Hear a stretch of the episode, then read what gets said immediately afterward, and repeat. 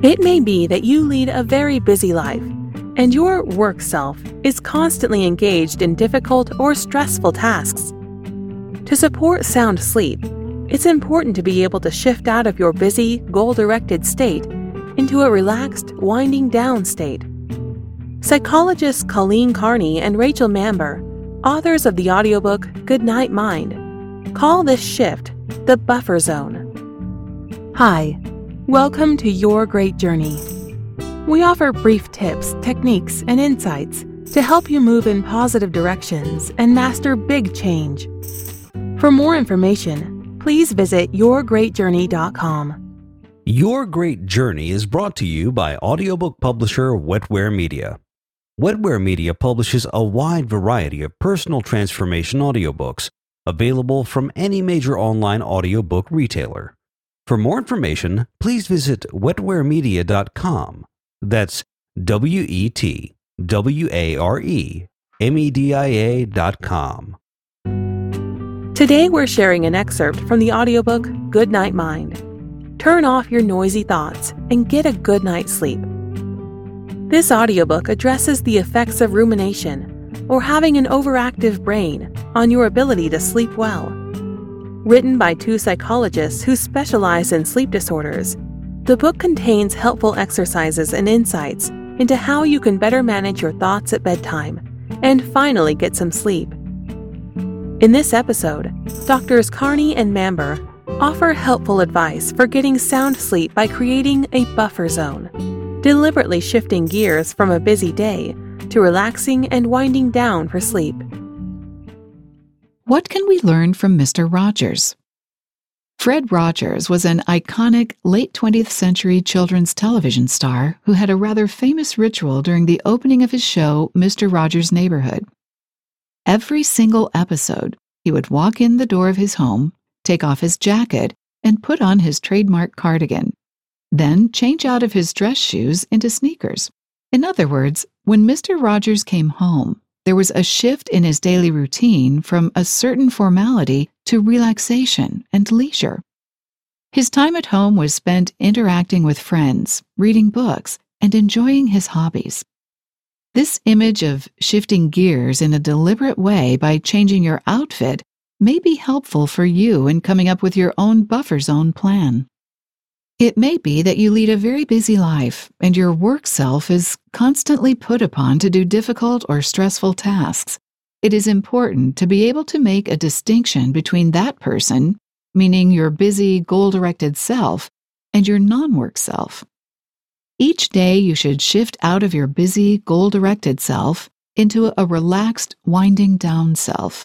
Make this shift a part of your regular routine and protect it. That is, try not to schedule activities that would conflict with the purpose of the buffer zone. How to establish a buffer zone? The buffer zone is a simple concept. It is a quiet time prior to bedtime. Every night, Set aside time to do activities that promote rest and allow you to disengage from your busy life. Prioritize wind down activities one hour before bedtime. To create a buffer zone, set aside an hour or so before bedtime during which you can do some calming, pleasant activities. This provides a transition between the goal focused activities of the day and the quiet, more peaceful time of sleep. The activities you select for the buffer zone should be activities that are enjoyable in themselves and are not taken as a means to an end. Stay away from activities that might be stimulating or that have the potential to upset you or cause you to worry. Say good night to your personal electronics. Many people use personal electronics to stay connected to their friends, family, and work. Even if you enjoy connecting to others through your personal electronic devices, Social activity close to bedtime can interfere with the process of disconnecting from your active life and the day's excitement and tensions so that sleep can unfold naturally.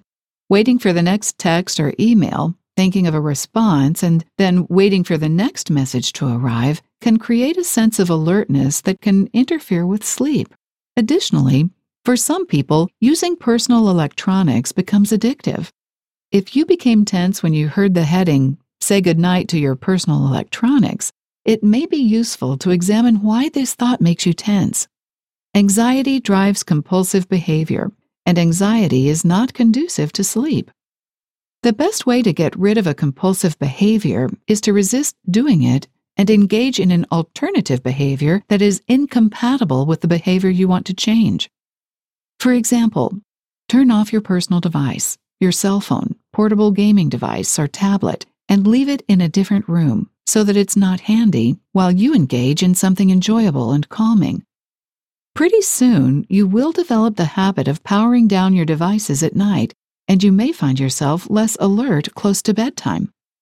Later in this chapter, you will find a list of activities you might consider for your buffer zone.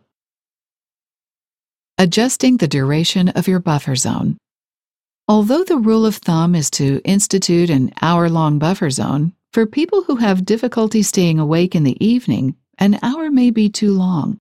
This may be a particular problem for early birds, those who become sleepy early and rise early. If you find yourself nodding off in the evening, shorten your buffer zone to 30 minutes. On the other hand, a variety of things can make it necessary to have a longer buffer zone. Your day may have been unusually active and stressful, or your evening activity may have been very exciting or upsetting. On such evenings, an hour may not provide enough time for you to distance yourself from the day's excitement. People who are night owls are more prone to becoming alert late in the evening and may require a longer buffer zone and very careful attention to the type of activities they select for it.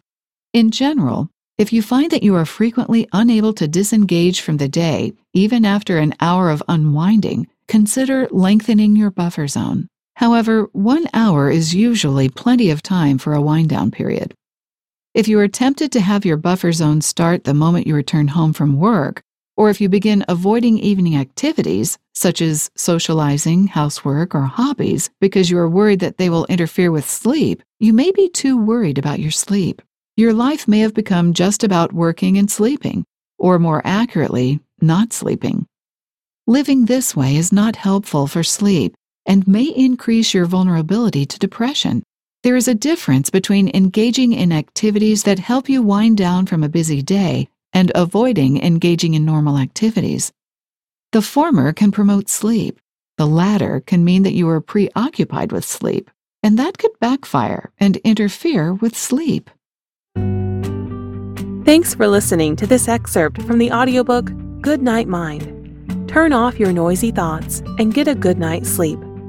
You can purchase the complete audiobook from any major online audiobook retailer.